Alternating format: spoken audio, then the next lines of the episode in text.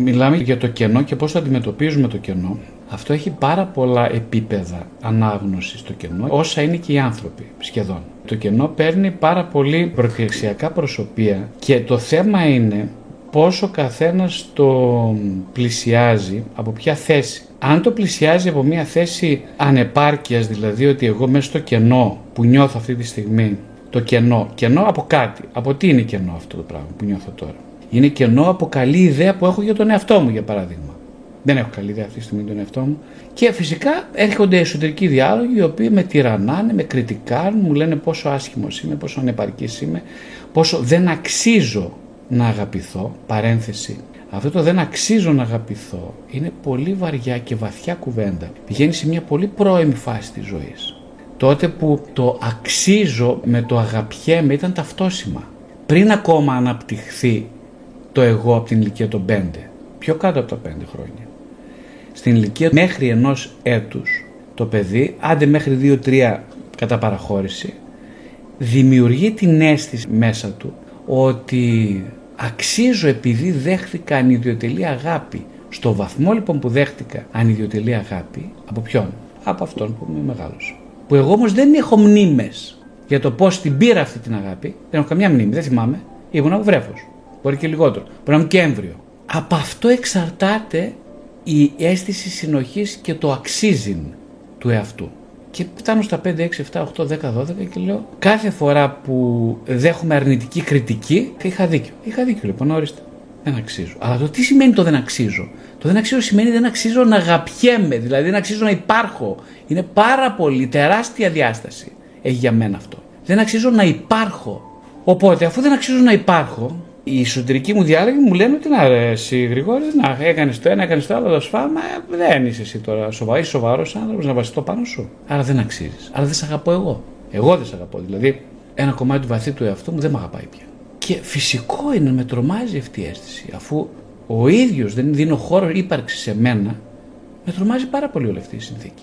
Και γι' αυτό θέλω να αποφεύγω πάση θυσία. Όχι, όχι, δεν θα μείνουμε στο κενό. Δηλαδή, στο κενό, όχι του νοήματος, στο κενό της επιδοκιμασίας. Αν δεν με επιδοκιμάσετε, θα μου πείτε μπράβο όλοι σας. Αυτόματα ενεργοποιείται εκείνη την ώρα κάποιος ο οποίος λέει, Φιλέ, το είδες ότι πόσο άχρηστος είσαι; Και παύλα συνεπάγεται, αφού είσαι άχρηστος, δεν σε αγαπάω εγώ, άρα δεν σε αγαπάει κανένας. Άρα δεν πρέπει να υπάρχει σε αυτή τη ζωή. Και τι δεν αυτοκτονήσει. Τώρα αυτοκτόνησε. Τώρα, τώρα, γιατί περιμένεις, τι περιμένεις, τι περιμένεις, το πούν κι άλλοι; Δεν το πιστεύεις αυτό που σου λέω εγώ; Αυτοκτόνησε τώρα. Αυτή είναι η στοιχομηθεία. Οπότε λέμε, όχι, όχι, δεν θα. Κενό, δεν θα μιλήσουμε γι' αυτό. Θα ενεργήσουμε, θα δραστηριοποιηθούμε. Βεβαίως και να δραστηριοποιηθείς, αλλά εδώ πρόκειται για κάτι άλλο. Υπάρχει όμως και κάποιο άλλο τύπου δράση, την οποία δεν μιλάει κανείς για αυτή τη δράση. Είναι η δράση που εγώ το έχω κάνει άπειρες φορές στη ζωή μου και βλέπω ότι δουλεύει, ότι αυτή τη στιγμή που νιώθω έναν αδιόρατο ιστορικό διάλογο να με καταδιώκει και να με συνθλίβει, εκείνη την ώρα έχω κάποια ευκαιρία, έχω κάποιες βαθμούς ελευθερίας. Να πάρω το χαρτί, να πάρω το ημερολόγιό μου και να το κάνω εργαστήρι αυτοπαρατήρησης αυτό που συμβαίνει μέσα μου. Δηλαδή, δεν κάμπτομαι, ενεργό. Πώς ενεργό; Ενεργό συναισθηματικά, ψυχικά. Αυτή τη στιγμή λοιπόν δέχομαι επίθεση. Από ποιον; Από τις εσωτερικές μου αναπαραστάσεις. Έχουμε φοβερή επίθεση. Και θέλω να κρυφτώ κάπου. Λέω, δεν θα κρυφτείς Γρηγόρη τώρα. Όχι, δεν είναι τώρα η ώρα για να κρυφτείς. Θες να ενεργήσεις; Ωραία. Μια ενεργία για να πω και θα βγεις έξω να πας μια βόλτα με την ε, Μαρία και θα τα ξεχάσεις όλα, εντάξει. Θα βγει και τρεις μπύρες και τελείωσε το θέμα, εντάξει. Δεν είναι δράση αυτή. Αυτή είναι υπεκφυγή για μένα.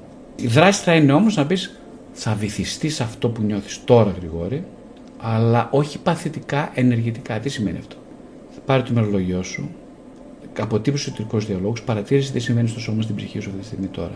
Δεν θα κρύψεις τίποτα, δεν θα αποκρύψεις τίποτα. Όλα θα φανερωθούν αυτή τη στιγμή. Δεν έχεις να κρύψεις από κάτι. Και την ώρα που μπαίνω λοιπόν σε αυτή την ενεργητική στάση απέναντι στο κενό, εκείνη τη στιγμή ξαφνικά, όχι ως διαμαγείας, το κενό κάμπτεται. Η επίδραση του κοινού στην ψυχή μου αδυνατίζει. Δεν έχει πια δύναμη πάνω μου. Γιατί, γιατί πήρα ενεργητική στάση. Αυτό σημαίνει εσωτερική δουλειά. Δεν περιμένω κάποιον να μου πει Γρηγόρη, όχι, δεν είναι έτσι τα πράγματα. Όχι, είσαι πολύ καλός, ρε παιδί μου. Ποιος του είπε ότι είσαι άχρηστος; Όχι. Αυτό είναι μια άμεση ναρκισιστική ικανοποίηση η οποία σε λίγο θα χρειαστεί περισσότερη δόση σαν τους ναρκωμανείς.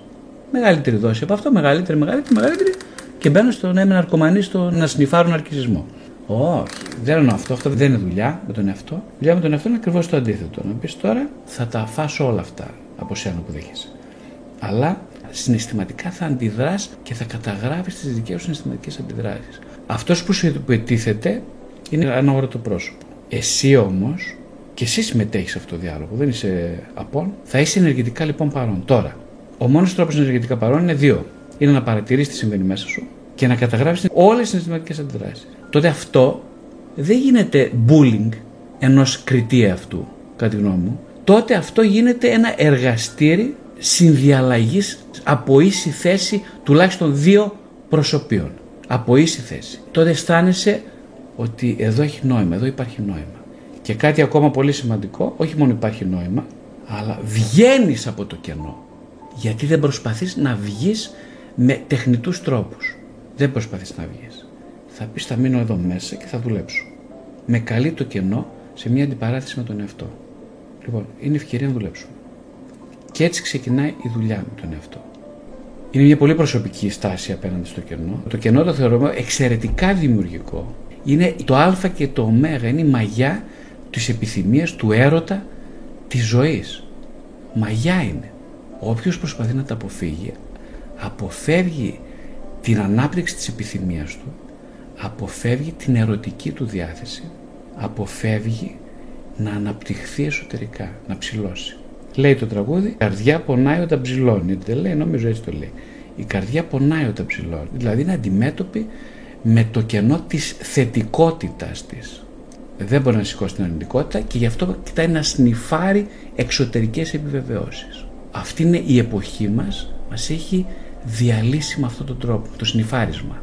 Όλοι είμαστε ναρκωμανείς. Όλοι. Κανένας δεν θέλει να κάνει αποτοξίνωση από αυτό το σνιφάρισμα. Ακριβώς εκεί βασίζεται στο ότι αισθανόμαστε αδύναμοι. Η δύναμη είναι ακριβώς στο να πεις εγώ θα κάνω μια αντίθετη κίνηση τώρα. Δεν θα φύγω από εδώ. Με κάλεσε κάποιος να μείνω εδώ λιγάκι. Θα μείνω, θα συμμετέχω, θα παρατηρώ, θα ενεργώ. Και έτσι θα νικήσω. Θα νικήσω. Γιατί είμαι ενεργός.